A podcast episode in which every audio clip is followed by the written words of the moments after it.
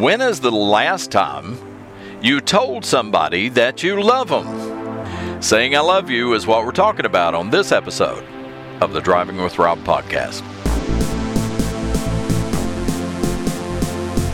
I love you. Three little words.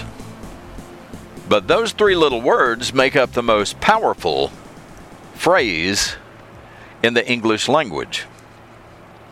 I love you. I know you love somebody, somebody loves you. But when's the last time you told them? See, growing up, I love you was not a term that was just thrown around. You didn't hear the words I love you very often. You knew that your parents loved you, but they didn't say it a lot. My maternal grandfather, the man I used to call Pawpaw. For my whole life, I called him Pawpaw. I loved Pawpaw. And I never doubted for a minute that he loved me for my whole life. But I never heard him say it. That is until he found out he was dying of cancer. Until he found out he was dying of cancer, I never heard him say, I love you. I never doubted it. I never wondered if he loved me. I knew that he did, but he never said it. But once we found out that Papa had cancer, I started telling him, I love you. Because you see, one of the things with a cancer diagnosis, once you find out somebody has cancer, all of a sudden they're no longer immortal. All of a sudden they have a finite amount of time left on this earth. It's time to make your preparations to leave this earth. Cancer forces you to make a plan, especially if you have the bad kind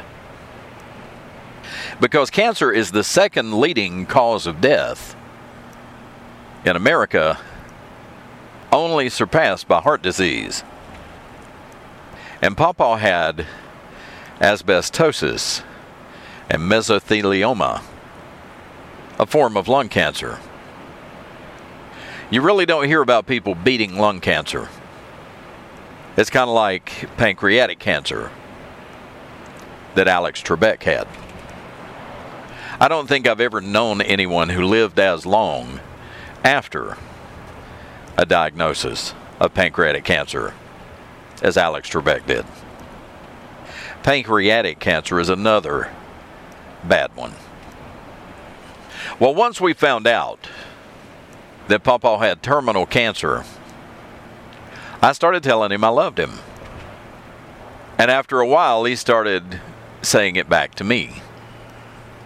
Because once I found out he had terminal cancer, I really did think to myself, I know that he knows that I love him, but I want him to hear me say it.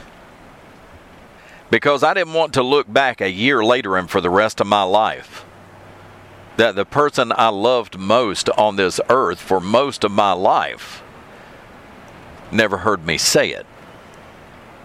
And you know, the thing is, after I started telling him, I started telling other people I love that I love them too. And I love you is one of those things that you can tell people, and it's not going to hurt their feelings. If you tell them you love them, they're not going to get mad. They're not going to get offended. They're not going to try to argue with you. Even strangers. If you tell them you love them, it puts a smile on their face. Because everybody wants to hear it. And it's even more powerful and more impactful when you mean it.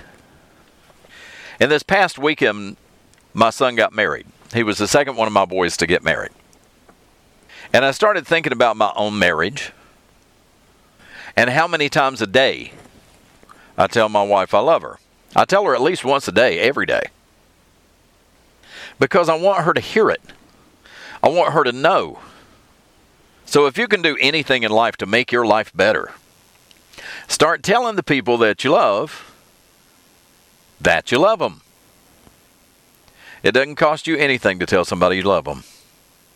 Tell your parents, tell your brothers and sisters, cousins, aunts, uncles, your significant other, your wife, girlfriend, boyfriend, husband, your children, your parents, everybody.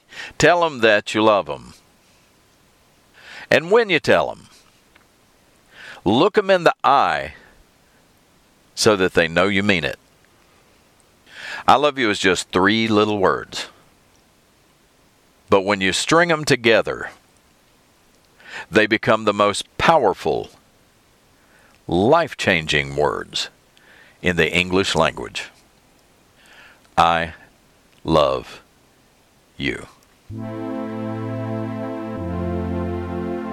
Thank you for downloading. I really do appreciate you downloading and listening. If you're not a subscriber, please subscribe today. Tell your friends about it and encourage other people to listen to. You can find me anywhere you listen to podcasts. All you have to do is do a Google search for the Driving with Rob podcast, and you'll find it. Thanks again. I'll talk to you next time. Bye now.